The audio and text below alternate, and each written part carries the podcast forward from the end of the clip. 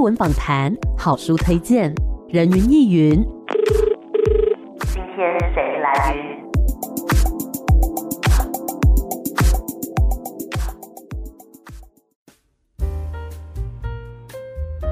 人云亦云。今天我来云，今天呢，人云亦云在空中来跟大家推荐一本小说。我觉得这本小说里面所描写的职业呢，是我们很常在日常生活当中看到，可是对于他们的工作内容，或者是说他们这份工作背后的一些心情故事啊，还有工作上面的危险，我们却不是这么的了解哦。但是我们生活当中真的是不能没有他们啦，我觉得很重要的一群人哦。今天要跟大家推荐的这一本书呢，是玉山社所出版的《中年少女的祈祷》，欢迎作者海德威。你好， Hello，主持人好，各位听众朋友，大家好，我是海德威。是我们今天呢跟大家推荐这本书《中年少女的祈祷》。我们把前面两个字遮起来的话，“少女的祈祷”，相信台湾的朋友们应该都非常的了解哦。就是在做一件事情的时候呢，会听到这一首曲子，就是倒垃圾的时候嘛。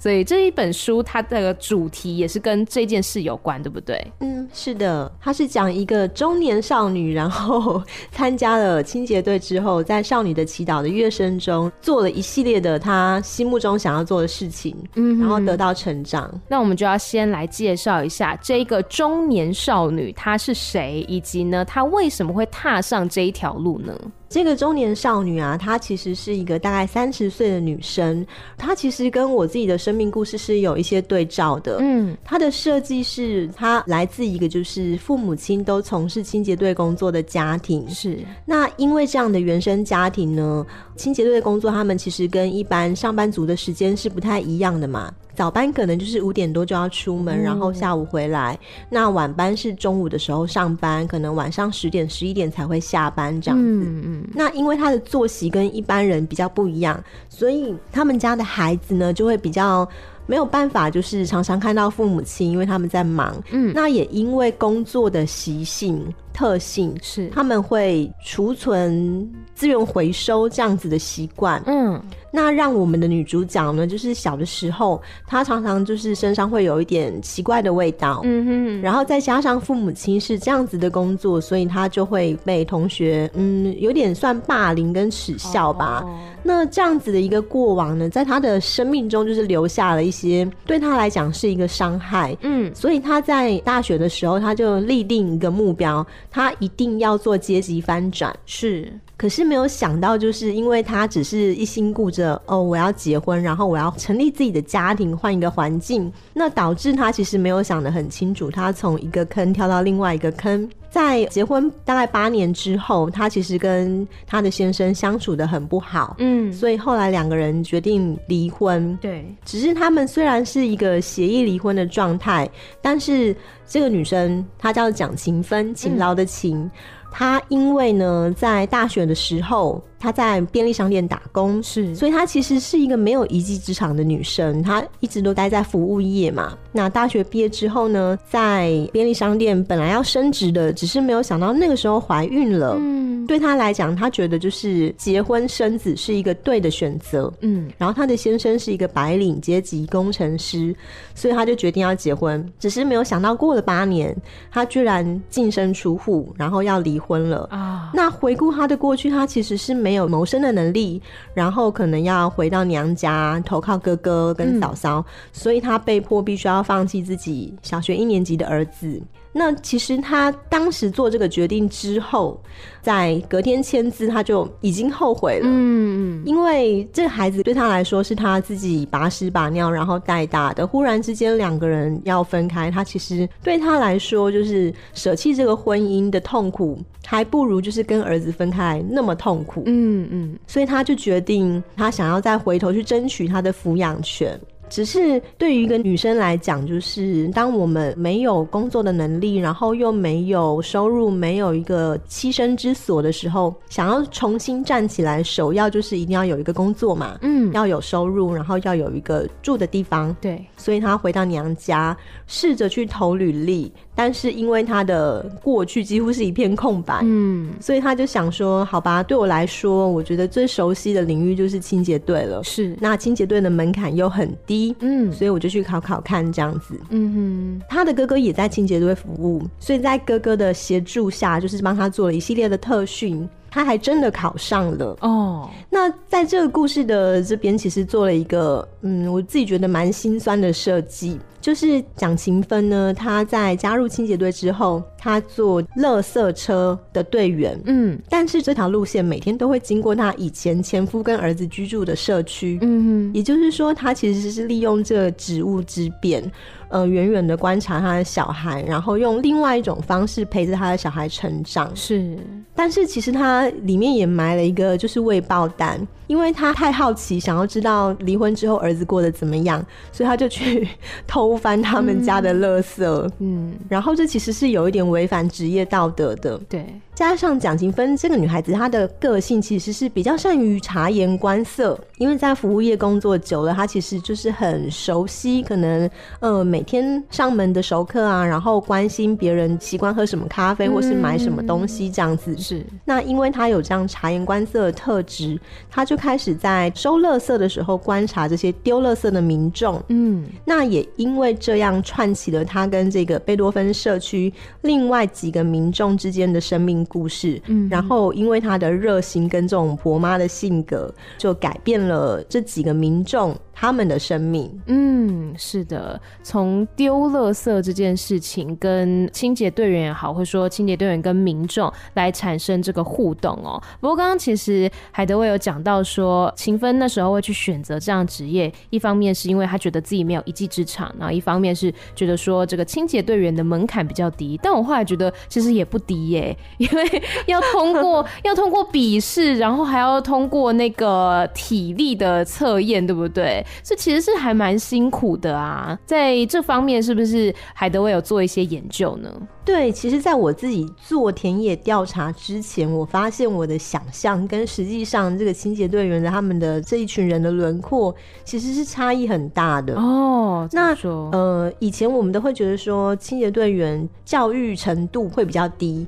这是因为他们只要小学毕业就可以去考，是，然后我们会觉得他们好像就是一个出卖劳力的工作，然后比较不修边幅，不善表达。嗯，但是在我实际上去采访之后呢，其实觉得还真的蛮有趣的，因为可能是这近十几年来，我们台湾的经济状况一直没有让民众很有信心吧，所以其实会发现我们周遭好多人他们都去考公务人员，嗯，那清洁队它其实是类公务人员，是，它的福利是还不错的，因为像他们就会有很多的津贴、加班、差旅费，这可能是一般私人企业不一定会有的哦。嗯，然后他们可能会有像稽查回收的奖金，或者是什么安全驾驶奖金。哦，所以其实每个月他们底薪大概是三万多块，但是嗯加这些津贴之后算一算，有可能到五万块。哦，也很不错哎。对，然后是一个算是很稳定的工作，是所以是就吸引很多人去报名考试。嗯，那我们通常会看到跟清洁队员有关系的新闻，常就是两个状况吧，一个就是说。哦，又到了每年招考的时候，然后新闻会报道说，啊，硕士、博士都来嗯对抢破头，对不对？是，那另外一种状况就是，可能会发生一些公安的事件的时候，我们才会从透过新闻去看到这样子。嗯那我自己在做田野调查的时候，其实发现很有趣。嗯，我那个时候主要的受访者有三位，哼，嗯，一位是全国环公务机关总会，是，简称全环总的苏前理事长，他当时是理事长。嗯，那呃，这位苏大哥，他对我来讲是一个真的帮忙我很多的大哥。嗯，哎、其实他还蛮常上电视节目的。 啊，对他就是一个壮壮的中年男子，然后皮肤黑黑的，很健康的感觉。是，但是我在跟他聊天之后，我就会发现，OK，我以前都不不曾想象过，就是他们身为一个代表这个群体的人物的时候，他的眼界跟高度其实是不一样的。嗯嗯嗯，因为像他提出他的想法跟见解的时候，他都是站在那种女性或者是弱势清洁队员的角度来看事情。是像他就会提出说，清洁队的工作它是一个门槛比较低的工作，那到底为什么会这样设计？它是让谁来考呢？嗯嗯有没有可能是因为当初这样设计，就是希望能够帮助真的没有什么教育程度，但是他可以付出劳力的人？那现在就是因为门槛很低，嗯然后大家都来考了，那会不会错失了当初的美意呢？嗯嗯，我觉得这是提供给大家一个很好的思考点。是但是当然，这是一个自由市场，所以大家都可以来竞争。对，那我在采访的时候也访到其他两个例子，我觉得也很有趣。像在桃园服务的一位高大哥，他自己本身就是军人退伍，所以对他来讲，他的职涯规划是因为他其实还年轻嘛，才四五十岁而已啊，他觉得自己还有能够为社会付出的能力，是所以他就去参加这个考试。等于是他自己体能也还够，嗯然后又可以帮助别人，又可以赚一份薪水，那对他来讲何乐而不为呢？所以嗯其实，在采访他的时候，我觉得也很有趣。那高大哥他其实有跟我分享蛮多，就好比说他们队上，因为现在录取的人五花八门，所以他们其实队上有一些体能真的很棒的，像体大生、哦体大毕业的人，然后还有就是什么清洁队之花，是就是跟我想象中的那种可能年纪偏大或是男性为主这样子的一个族群的轮廓，其实是不太一样。嗯嗯嗯嗯，那其实我在采访的时候，有一个陈小姐，她带给我的感触是最深的。嗯，怎么说？我记得那个时候我去采访她，她是一个来自花莲的阿美族人。这是一个非常奇幻的经过，就是我到她家的时候是，我走上一个长长的阶梯，到达了一间宫庙，我还非常怀疑，因为没有门牌，嗯哼，结果没有想到，这个陈小姐她是住在宫庙里面，嗯，她是兼任这个宫庙的庙公。哦，那我在听她的生命故事的时候，其实很有感触。她从花莲来台北，然后当时是做洗头小妹。嗯其实很多从事清洁队工作的人，他们都是因为身边有亲戚、朋友、家人是做这样一份工作，所以他才会有这种熟悉吧。嗯，那他自己家人也是，是所以他在台北结婚之后呢，因为想要有一份比较稳定的收入来照顾他的家庭，他就去考清洁队员。那他就是属于像早班的工作，早班就是像我们平常清晨的时候看到他们就是拖了一个推车，嗯嗯然后穿着荧光背心，对拿了一个长长的扫把在那边扫街。是，他就从事这样的工作。那他就跟我分享，他说其实这个工作是蛮辛苦的，因为虽然早班。对女生来讲，体能上已经比晚班轻松一些，嗯但是她要一个人拿着长长的竹扫把，每天去扫单程两公里，来回四公里这么长的距离。尤其是她真的很不喜欢秋天，为什么？ 因为秋天会有落叶，嗯 对，就是永远都扫不完。是，那我觉得非常佩服他的地方在于说呢，因为他用这一份清洁队员的工作扛起了他们家的生计。嗯我在他家做了一个下午，然后我就亲眼看到他的先生。嗯他先生两三年前我去采访的时候是罹患鼻咽癌，嗯嗯，那在家里面休养，是，等于是说他们家的长辈，然后她的丈夫，加上她的孩子，甚至是她的孙子，她都一个女生一肩扛起，我觉得非常佩服她。没错，啊然后她给我看到就是那种原住民乐观的天性。我问她说会不会很辛苦或怎么样，她永远都是笑笑的跟我说没关系，反正就是做。嗯然后呃，身体上有可能会有一些职业病，例如说腰椎的问题啊，或者是手像网球肘、嗯是妈妈手这样子的问题。他就说，那反正我就去看中医，或者是像我同事推荐，他们会去打类固醇，嗯然后去让自己不要疼痛，但是继续做工作。嗯所以其实，在跟她聊完之后呢，我就觉得我心目中的女主角，她就是像这个陈小姐这样子的一个形象，她是很坚韧的，然后很乐观，不管遇到什么事情，她都会咬牙撑过去。那我后来有加他脸书好友，我觉得 他真的让我大开眼界，因为他工作已经这么辛苦，生活压力这么大了，对，他还可以参加阿美青年龙舟队，哇哦，好 棒哦，代表台湾出国比赛哦哦。我觉得他真的太棒太厉害了。是是，对，所以在设计蒋勤芬这个女主角角色的时候，我就有参考她的形象。嗯。嗯，刚刚讲到很多呢，是在做这个田野调查的时候听到的一些很精彩的故事，还有对于清洁队员这个工作的一些实际状况的描绘等等。那我们回到今天的这个故事哦，就是《中年少女的祈祷》里面，除了蒋勤芬这个角色之外，还有哪一些其他重要的角色呢？呃，我这里面其实设计了两条主线。嗯，那一条线就是蒋勤芬，她跟她的家人、她的哥哥、她的越南籍的嫂嫂、她的是侄子，那以及她的前夫、她的儿子、前夫的现任女友，这是一条故事线。嗯，那另外一条线就是贝多芬社区。其实，在写贝多芬社区的角色的时候，我也设计一些很有趣的人物，嗯，好比说有一个他是有购物癖。嗯那为什么说他有购物癖呢？是因为蒋勤芬在看他们倒垃圾的时候，有偷偷的观察他们的垃圾袋里面装了些什么。是，那这个中年太太，她就是有购物癖，因为她的垃圾袋里面常常都会有新买的衣物的那些包装纸，嗯，然后还有他们家猫咪吃的罐罐，但是他偏偏又是一个有严重过敏的人。啊、哦，所以他每次抱着他的猫，但是一直因为那些猫毛，然后哈啾哈啾，嗯，就让蒋勤芬觉得非常的好奇，他为什么要这样子。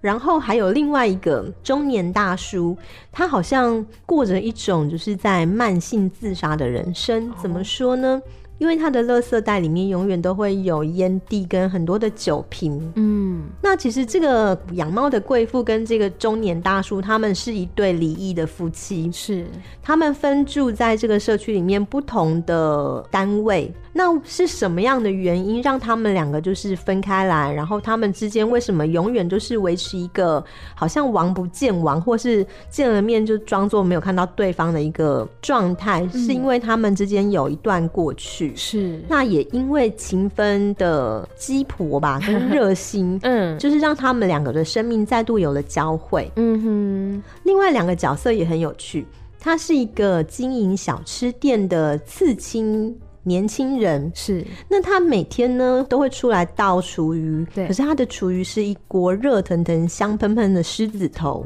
嗯，那他的生命会跟另外一个女生交汇，这个女生她是一个有暴食症的小魔。嗯哼。为什么会觉得她有暴食症？是因为她的垃圾袋里面永远都有很多很多的零食包装跟卫生纸，是，那其实我相信很多女生都知道，就是暴食症这种状况，就是她会不断的疯狂吃，然后再催吐，再嗯吃，再催吐，利用这样子的一个行为来维持自己身段的苗条。嗯哼，对，所以她这样的行为呢，也让蒋勤芬注意到了，从而就是去关心她，然后去做了一些像妈妈一般的鸡婆的事情。是，所以让这个年轻人跟这个小魔他们之间产生了一些特别的火花，这样子。嗯好，那我觉得最重要就是蒋勤芬她在收垃圾这个过程中，其实跟她的哥哥也算达到一个和解。哦，因为她一直对于自己的原生家庭怀抱着一种觉得我很想要赶快脱离你们这样子的心境，可是没有想到她好像绕了一圈又回来原点，嗯嗯而接纳她的就是她的娘家，她的亲哥哥。是，所以对哥哥来讲，其实他一直觉得有点不太谅解，因为他是一个很照顾家人的男人。嗯，虽然他是用他自己比较可能粗鄙一点的方法挺起他的肩膀，但他其实是很关心家人的，所以他不能够理解说为什么妹妹会好像觉得以我们家人为耻这样子。嗯哼，那妹妹她自己也有她自己心里面的伤口，所以在争取监护权这件事情上，其实哥哥跟妹妹他们两个也有不同的想法。嗯，因为这又回到说，到底怎么样才是对一个小孩来讲是最好的选择呢？是给他完整的母爱，但是没有足够的时间跟金钱来陪伴他、来教养他、培养他，这样会是一个对的选择吗？嗯哼，还是说把他让给前夫？但是前夫对孩子的教育理念是比较在意成绩，嗯，然后会给他写很多的评量测验卷，所以奖金分在检查那些资源回收物的时候，看到很多的考卷。是，这对离异的夫妻，他们对于教育其实也有很大的歧义。嗯所以蒋勤芬她就不断的在这个过程中去思考，说什么样子的生活方式对孩子来说才是最好的。嗯嗯那以哥哥的角度来讲，哥哥是一个希望给家人更好物质生活，所以很努力工作的一个男人，他就会觉得说，还是要让家人吃得饱、穿得暖，这才是最重要、最基础的。嗯哼，也因此，他跟秦芬其实，在到底要不要争取监护权这件事情上，是有一些意见上的不同。是，嗯，嗯那这个过程呢，也是我自己在就是经历一些人生的重大决定的时候，不断不断在思索的。嗯哼，是刚刚讲到呢，这些故事，包括说女主角蒋勤芬周遭的这些人物啊等等的，都让我觉得很好奇说那最一开始为什么海德威会创作这样的一个故事呢？其实，呃，在创作这个故事的理念，当时是有三个、哦，三个条件构成的这个故事。是，第一个是我其实，在这一本小说之前，也有写其他的职人小说，包括就是讲巡山员的山神，然后还有讲山搜消防员的异色之山，所以我一直对于职人的议题非常非常感兴趣。是，那在写完前两本小说的时候，我有一天就想，清洁队它应该可以算是台湾最辛苦、最没有尊严的一份职人的工作了。为什么这样讲？是因为我们都会把垃圾，呃，很脏、很臭。跟清洁队连接在一起，对我们来讲，就是我们倒垃圾的时候，其实我们没有用一个他是在服务我这样子的一个尊重的态度去看清洁队员，甚至把他们当做隐形人吧。哦对我是这样想，所以我就很好奇，到底是什么样的一群人，他们会去从事清洁队这样的工作呢？嗯，那这是一个创作的初衷，我想要了解。是，那在仔细研究之后，我就觉得更有趣了。因为我觉得清洁队这件事情，它丢垃圾嘛，它其实可以跟断舍离做一个很直接的连接。对，那我就特别去研究断舍离跟囤积症，我就想起，其实在我大学刚毕业的有几年，是跟我的一个阿姨住在一起。是，那我的阿姨她当时就是有一些让我觉得有点难理解的行为，她就是一个非常典型的囤积症的患者，嗯哼，她就是东西会堆得乱七八糟，完全没有任何收纳的概念。嗯，让我更觉得匪夷所思的是，他甚至会把吃完食物的垃圾跟包装都放在桌上，就是不去清理。嗯，我就觉得我没有办法理解这件事情，尤其是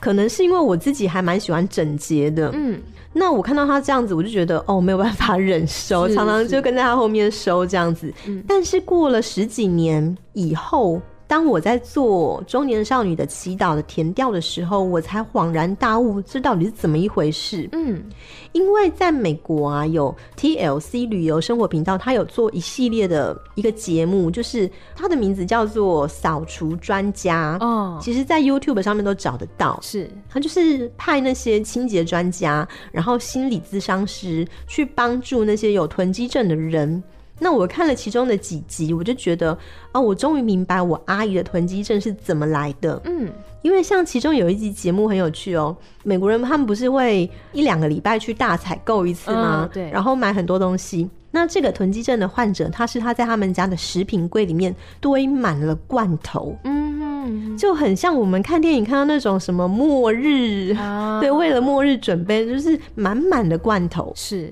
那去追溯他的，就是心里面最深处的那个印象，原来来自于他的童年是曾经有挨饿过很长一段时间。也就是说，他心里面这一份对于就是食物的匮乏，间接影响了他后面的人生，所以他必须要去囤积罐头，让他有安全感。嗯，好，那另外一个人呢？他也是他们家非常的乱。那他为什么会东西乱丢，跟我阿姨一样，甚至食物的包装都乱丢？是因为他其实小时候居无定所，嗯，所以他对于居住环境，他是一个很没有安全感的心情。嗯，他这种行为在心理咨商师的判断来讲，他是有一点像是动物去画一个领域，哦，是，他用这样子一个行为，然后乱丢东西来证明说，OK，这个是我住的地方，这是我的地盘。嗯所以我就回溯到我童年的时代，呃，我小时候大概两三岁吧，其实还没有上幼稚园，但是有一件事情在我的印象中非常深刻，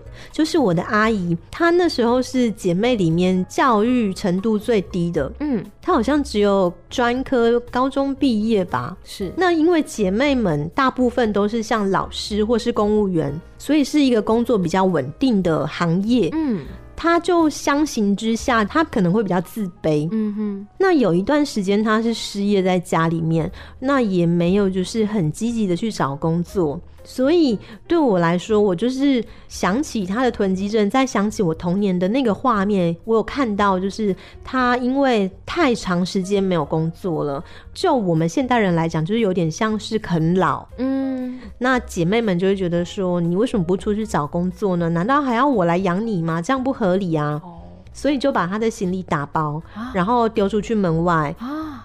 对，所以对我来讲，那个很深刻的印象就是她在门外哭，然后我在门内哭，嗯因为我不懂为什么她要被赶出去，然后她又觉得她很无奈、很无能、很无力、很伤心。是，那因为我想起这件事情，跟后来他的那个生活形态来做一个对照，我才想到，后来那个老家的房子其实是留给他，嗯那他就是没有好好的照顾，嗯也许就是因为他心里面有这一份这种不确定、不安定感，所以他必须要用我乱丢东西，我不好好整理来证明这个是我的地盘，嗯哼，对嗯所以其实在这个中年少女的祈祷里面，我也有特别去讨论，就是囤积症跟心理疾病，就是把这样子的元素融进去。嗯那其实最重要的一个跟创作有关系的理念，是来自于就是蒋勤芬这个角色的设计，她是一个离婚的女子。那这样子的一个设定是跟我自己生活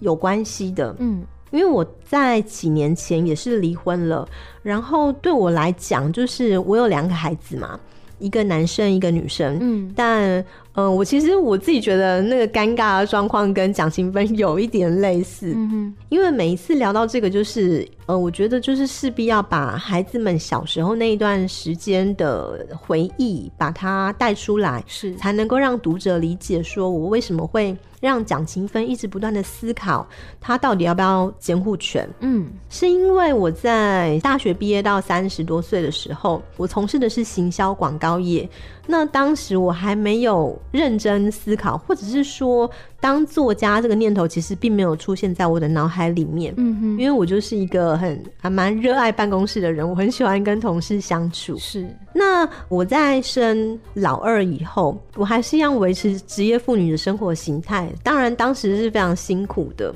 可是。大概在老二快要满一岁的时候，换了一个新的工作。嗯那当时对我来讲是一个好的跳槽，可是也在那个阶段，就是老二生病，是，他其实本来只是小感冒，但后来就引发成肺炎。那白天是保姆雇嘛，我白天在上班，所以我记得很清楚，就是他越咳越厉害，然后我带他去回诊，跟公司请假，带着一个宝宝去看医生。嗯那医生就是建议说，这个状况其实可以住院，也可以不住院啊，嗯你就妈妈你自己决定嘛。可是我当时还一心想着说，天哪，我才刚到一个新的岗位，那如果我一直请假，别人会怎么看我？嗯我会不会失去这个工作？所以我当时就决定，我先带孩子回家，送去保姆那边，然后准备去上班。是，可是，在去上班这个路途中，我就越想越不对劲，因为我就没有办法克制自己有一种内疚跟罪恶感，所以我就打电话给家人。嗯那我们家的长辈就说：“你在想什么？当然是带孩子去住院，孩子最重要啊！”嗯我 才忽然之间好像哎，当、叮脑袋又清醒了，所以我就马上跳下公车，又坐计程车赶回家，然后去接小孩办住院这样子。嗯嗯嗯，那其实，在小孩住院的那两三天里面，真的是很煎熬，因为我的工作没有交接， 哦，对，所以对于公司，然后我的主管跟同事来讲是很困扰的。嗯但是，一方面我又放不下我的孩子，是因为没有人能够接替我，可能家里面长辈他们就是我还有另外一个孩子嘛，嗯嗯嗯，他们还是要照顾另外一个孩子，所以当时真的是分身乏术。对，那也是因为这样子的关系，我才辞去我的工作，专心的照顾孩子。这时间长达好几年，也是因为这个好几年的时间，让我想要发展第二专长吗？才开始写作的。嗯所以在写蒋勤芬这个角色的时候，我就会一直思考说，因为我就觉得它对应着我的生命哼，。是，到底我刚刚会说，我觉得很尴尬的地方是在于说，离婚之后，我其实也是跟蒋勤芬一样，孑然一身，什么都没有。作家的工作不算是一个很稳定的，这样讲好像太客气了， 是一个很很不稳定的一个行业，对。然后我常就是需要仰赖接案，嗯然后可能出版社给我案子写，所以也因为这样子，我当时没有能力就是照顾两个孩子，我只能够带一个走。是，那另外一个他其实就是有跟我抗议，哥哥啦，哥哥就说为什么你选妹妹不是选我？嗯，其实我会这样选择，只是因为真的是单纯因为性别，哦但是我也没有办法控制，就是心里面真的对于哥哥来讲有一个很歉疚的感觉，虽然他那时候已经蛮大了。嗯嗯我还是觉得好像没有办法陪他走过青春期，所以他其实，在离婚的头一年的时候，我心里面很不能够接受。是，然后他有跟我反映过说，我们有一次聊天聊到幸福这样子的一个议题，他居然脱口而出说：“我的不幸福都是你造成的。哦，”那当时听到他这样讲，其实心里面觉得很受伤，因为会做出这样的决定，也是对于我们大人来讲是没有办法的事情。但是也许他只是嗯、呃孩子讲气话吧，但是在我心里面就觉得好像久久一直回荡不已耶。嗯嗯，所以也是因为这样的过去，让我希望能够借由蒋勤芬这个角色，让她能够做出比我更明智的决定，然后能够活得比我更精彩吧。嗯，对，所以才会用一个中年失婚的女子来做这个角色，然后希望她能够走出她的英雄旅程。是哇，所以《中年少女的祈祷》这一本书，这个故事呢，其实里面不管是从主题，或者是角色，再到职业，它所代表的这些现况等等，我觉得都有很多很多海德威想要来传递给大家的。那我们先稍微休息一下，待会再继续回到人云亦云。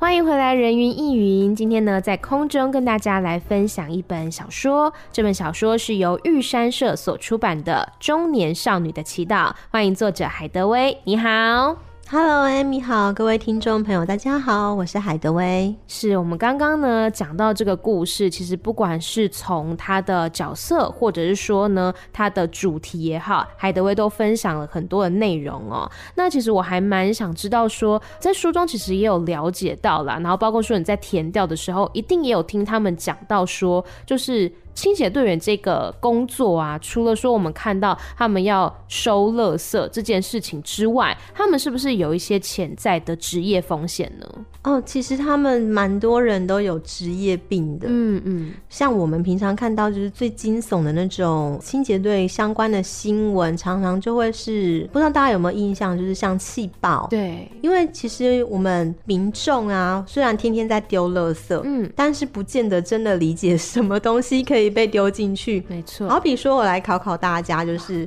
呃紧张，我来考考 Amy 好。 紧张。好，请问一下，铝箔包它是纸类吗？ 铝箔包是 吧？好，餐具是纸类吗？餐具哪一种餐具？便当如果是洗的干净的是啊，如果是那种很脏的，就是垃圾。答对喽。 好，那我再问问，复写纸它是纸类吗？复写纸啊，哇，我还真的没有研究过，我觉得不是哎、对，复写纸跟热热感应对对对纸对我都就是不记是得纸类。对，嗯嗯嗯，好，那再考考你，雨伞骨架可不可以资 源回收呢？不行，因为它比较尖锐吗？ 光光碟片可以吗？不行吧？安全帽 哇，好难！安全帽不，呃呃，可以吧？因为丢垃圾好像也太大了。其实根据桃园清洁队的法规，雨伞、骨架、安全帽、光碟片，甚至是电脑，都是可以资源回收的哦。哦，哦吼哦对，所以我们是不是每天在丢垃圾，但不见得真的很清楚什么可以丢掉吼，？没错，嗯没错。那关于劳安跟工伤这件事情啊，其实就常常看到，像之前可能会有新闻说，有民众啊，他们丢那种拜拜，我们不是会烧金纸吗？对用那个金纸的灰，嗯然后装到垃圾袋里面。他可能会在就是那个垃圾车后斗去挤压的时候，可能会爆破，哦，然后那个灰就会飞出来。嗯哼，那有可能就是有人丢像是什么杀虫剂啊、嗯嗯这种嗯很危险的东西，也有可能会有引发气爆或者是爆炸。是，，对，所以其实清洁队员他们一直都有这种公安的问题。嗯哼，那根据我这边就是有做一个研究，我找到的资料是一零九年的植灾统计。他说，其实，在清洁队里面嗯啊，他们最高比例的是执勤中的交通事故。哦，其次是像是坠落、滚落，或者是从车上跌下来。嗯哼，因为我们看到的清洁队，他就是站在那个垃圾车的后面。对，另外就是他们可能在收垃圾的时候被里面危险的东西刺伤、割伤，这些也是有的哦。嗯嗯嗯，那所以呀、根据这份调查，就是从二零零九年到二零一八年，过去十年总共清洁队他们发生的普通伤害的工伤统计是六千多件，哇哦，非常多，对不对？对等于是每年都有几百件。嗯哼，嗯哼好，然后过去十年全残的数字是六件，因公死亡是五十二件。它是不是呃职灾最高比例的类公务人员呢？其实不是，因为最多受伤或死亡是消防员嘛。嗯嗯，对嗯，但是其实这个数字也非常惊人。没错，那所以我在询问的时候，做填调的时候，他们就有聊到，虽然公家会发一些等于是确保他们安全的东西，好比说防穿刺的手套，嗯，好比说胶鞋，好比说头盔。是，对，但是其实因为清洁队他们这个系统的生态是很特别的哦，他们不是隶属于中央，是隶属于地方政府，嗯，所以它就是跟着地方政府的裁员。那如果像六都就是预算比较充足的话，就可以替他们购买像我们刚刚说到的这些东西。可是如果是比较预算不充足的县市的话，他们可能到现在还在戴那种棉手套工作。嗯嗯，那如果就是这个垃圾袋里面有刀片啊或什么的，是不是就很容易受伤？是是，对，所以他们的工伤比例是很高的。嗯，了解，那另外就是像一些职业病的问题，好比说他们长期运用劳力，例如说可能弯腰搬东西啊，就会有椎间盘的问题。嗯，那在资源回收车上面的队员，他其实最怕哪一个季节呢？就是夏天，哦知道为什么吗？因为很臭吗？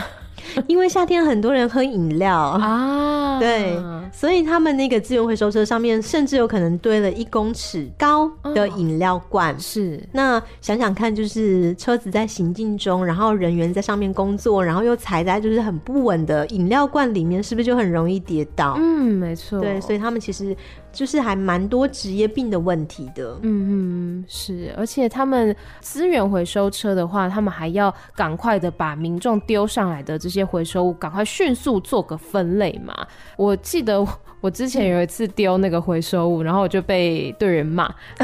因为我的那个回收物里面有保利龙，然后我就想说，我其实没有特别去查，我就直觉说保利龙应该是回收物吧。嗯然后结果呢，我就是把它跟其他回收物放在一个袋子里面给他，然后他就是很大声的骂我说保利龙要放在前面的袋子。我那时候还不知道为什么，嗯后来才知道说，因为保利龙它就是体积大，但是它好像经济价值比较低吧。嗯对，所以如果说一直就是一样放在后面的话，会很占空间，所以他们有前面有另外设置一个袋子，就是把保丽龙放在那边这样。嗯，那清洁队他们的垃圾车在收垃圾的时候，以台湾来讲，大概会有两种状况嗯嘛，一种是大型社区，那可能就是车子去那边服务定点做收垃圾的动作。对那另外一种就是我们常常看到垃圾车响着少女的祈祷，嗯或者是给爱丽丝这样的铃声，然后沿着大街小巷一边收垃圾。嗯，其实像这种状况就会容易出一些问题，哦好比说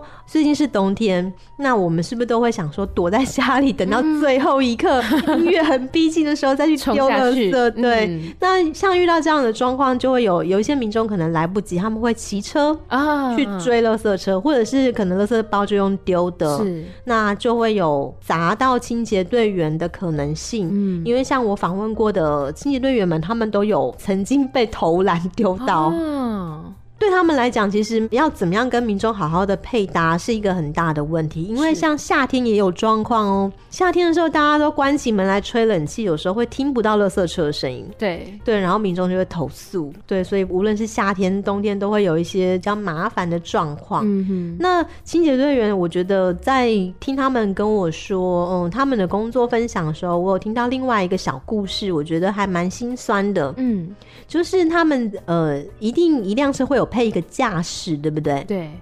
好，他们在钻这些小巷子的时候，如果今天是跟别的车子，呃，民众的车有一些冲突，甚至是擦撞的时候怎么办？嗯，他们其实会倾向于就是自己掏腰包赔钱了事。哎，为什么呢？因为他如果今天就是运用到清洁队这边的那种理赔的车损，嗯，就会影响到他的年终考绩。哦，对嗯所以为了不影响年终考绩，他们常常就是会自己去赔这个车损。是，那这样是不是有一点不太公平？因为有的时候车子在路上难免嗯对就是会遇到一些状况，这样。嗯，嗯，所以他们算是一个呃，我听他们讲，就是其实驾驶因为要一边开车一边要小心周遭的人，嗯然后还有车，它是一个算是压力还蛮大的工作，所以有一些驾驶他们甚至会有偏头痛的毛病，哎，是是，而且因为又要赶那个时间。对。对，然后包括说这个音乐声太大声、太小声，都有人会投诉。然后呢，清洁队员在收垃圾的时候，一个是可能会害怕垃圾里面如果有东西造成气爆，或者是说里面有一些汁液啊等嗯等是的。然后如果说压迫的时候、爆破的时候喷到他们身上，其实也都是让人觉得蛮危险的事情啦。嗯，那我们刚刚讲到这么多，其实我们还是要回归到，就是垃圾这个东西，我们都会觉得它是我们生活里面不需要的、不要的东西，我们才丢到垃圾桶里面嘛。那对于海德威来说，你觉得垃圾存在的意义是什么呢？其实我在写这个故事的时候，我真的有认真的思考囤积症、跟垃圾还有断舍离的意义。嗯，然后也是因为一边写一边在思考，我就忽然之间反思到我自己的生活形态。嗯，我会注意到，就是例如说，如果我这一阵子特别的忙，然后没有时间煮饭的话，我家里面的垃圾就会有很多那种熊猫送的东西。 啊、是，对，然后我就会注意到说，哎、好像我们生活的形态总是透过垃圾去反映出来，这很有趣哎、嗯嗯，然后在做囤积症的研究的时候，我就自己注意到另外一件事情啦。我其实讲起来也有一点不好意思，是因为我好像周遭有一些人。那不限定是长辈嗯哦、他们会有这种囤积症的问题。那我去观察，说他们都留一些什么。嗯，那甚至我有朋友，他留的是那个录音带。哦，拜托，现在都已经没有那个 录音机播了，放的设备，他还嗯在留录音带。嗯，然后有那种很古早的东西，是甚至是以前的那种饮料瓶，长得漂亮的饮料瓶。嗯，我是就忽啊然真的 哦，我就忽然间觉得说，哎、好像我们就是在囤积这些东西的时候，是证明自己的存在，嗯因为这是我人生的一部分。然后我想要留着这些东西，能够看见我的过往的一些轨迹。嗯那为什么我会说反思到我自己身上？是因为我其实，在离婚后，然后搬回娘家。因为娘家就是给我一个房间，然后我跟我的女儿一起住，嗯，所以我当时就是尽可能的断舍离。是我甚至把很多那种什么小时候跟人家传纸条啊，然后毕业纪念册啊，然后很多有的没有的通通都丢掉。嗯当时真的是发了狠的在丢哎、嗯，那我过了几年写这个故事的时候，再回头去想我当时这样的行为，我才发现，我好像是一种无意识的在抹煞我过去的存在感。嗯然后我就提醒自己说，我我不能够这样，我不能够因为就是人生一个挫折，然后就觉得说我是没有存在价值的。嗯哼对，所以呃，我觉得就是写垃圾这样的主题，也让我对自己的人生有一些醒思。嗯，是，我觉得这一点我也很有感，因为我 从小我也觉得我好像算是有囤积症吗？我直到大学的时候，我都还留着小学的联络簿。然后对，然后包括说，甚至是国中的考卷，然后也是小时候跟人家传纸条的那些东西，我全部都留着，因为我觉得那时候会觉得是很有纪念意义的东西。然后如果丢掉了，我会觉得很可惜。但事实上是我可能直到大学，我大概两三年才会拿出来翻一次，嗯对，并不会这么频繁的去看到它。那当然看到的时候还是会觉得很怀念啦。然后只是后来有一次是，呃，我从我我有一年住在泰国，就是我去泰国念书，然后因为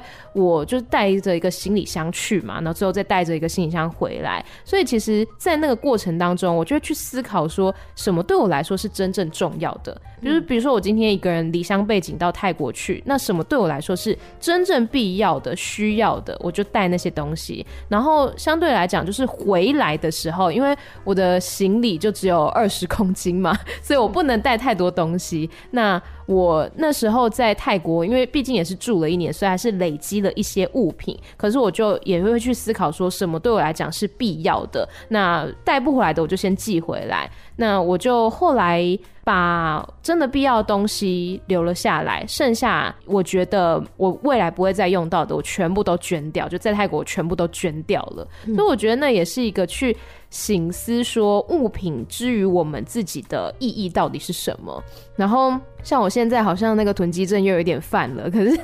因为我我现在的房间里面东西其实也不多，可是我会囤的东西是一些漂亮的纸盒啊、纸箱啊、一些包装的物品，或是一些那一种玻璃瓶等等的。然后我都是觉得未来有一天我会用它们来收纳，或是用它们来装东西，或是用它们来 DIY 改造什么之类的。但是在那一天到来之前，他们就其实已经占据了我的房间有一些部分的空间，这样子。所以我最近也在思考说，到底要直接丢掉呢，还是说要把那一天赶快提前到来，赶快把它们拿来利用？对啊，这也是在思考 的。嗯对啊，真的很有趣耶！就是垃圾这种东西，不嗯管是像艾米这种就是囤积，然后断舍离，或者是像我这种就是无意识的乱丢，然后嗯才醒思说我必须要更爱自己，然后要相信自己有存在价值。我是，觉得我们都可以透过垃圾来好好的想一想。嗯，那你在创作完这个故事，或者说在创作过程当中，你自己有什么样不一样的体悟吗？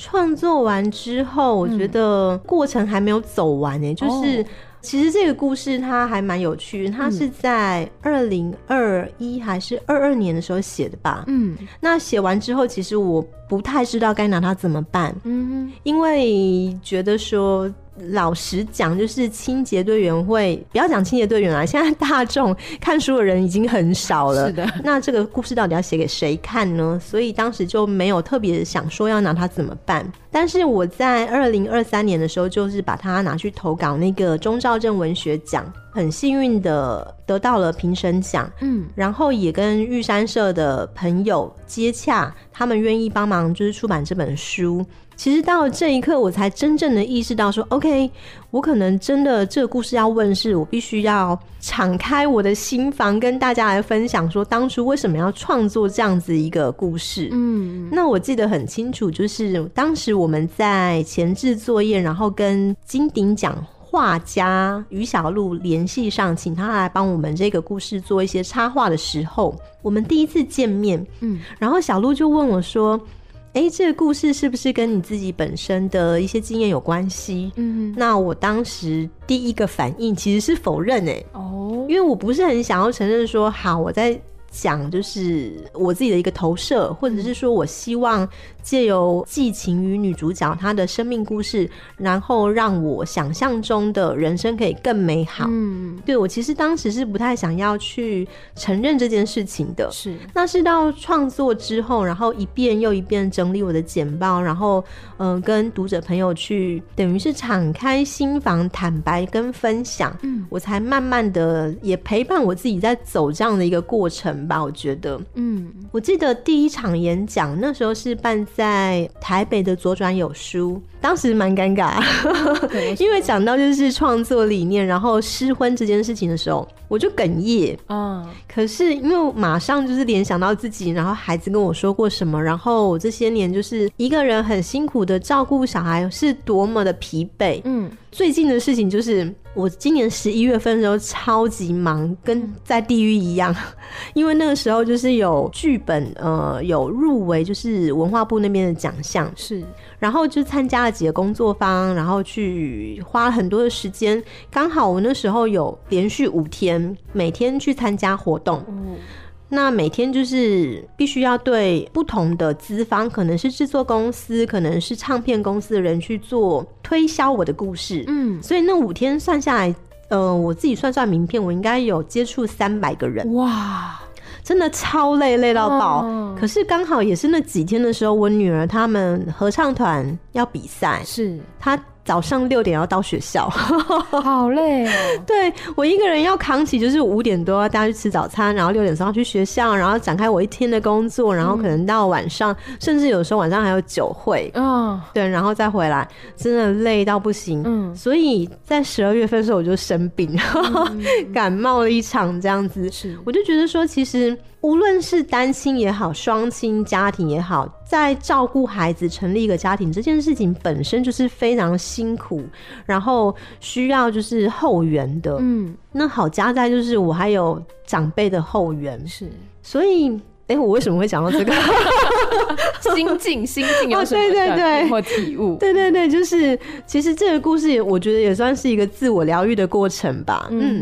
嗯，了解。所以今天呢，跟海德薇来一起聊这一本作品，叫做《中年少女的祈祷》。我觉得他除了讲述了清洁队员这样一个职业，他的工作现场，然后也透过这个职业呢，去看到说我们一般人，每个人一般的人的日常生活当中，到底为什么会有垃圾，以及从丢垃圾这件事情可以去反映出我们每天生活的形态也好，或是我们现在心里面的状态，这些都是值得我们去思考的。那最后，海德威还有没有什么话想要对听众朋友说的呢？其实我我常常会接触到，就是有很多想要创作的朋友，对，尤其是年轻的朋友又更是居多。那我觉得先不管就是大环境怎么样，但是我相信就是写作是一个抒发自我的方式，然后我也很鼓励自己的小孩能够多写作、多创作。所以，无论是读书、写书，或者是写一些其他类型的东西也好，嗯，我都觉得这是一个很好的自我疗愈的方式，因为其实在这个社会环境下，大家都压力很大。